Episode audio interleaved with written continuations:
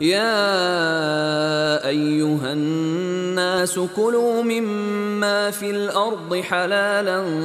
طيبا ولا تتبعوا خطوات الشيطان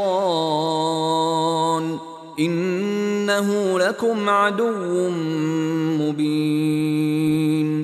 انما يأمركم بالسوء والفحشاء وان تقولوا على الله ما لا تعلمون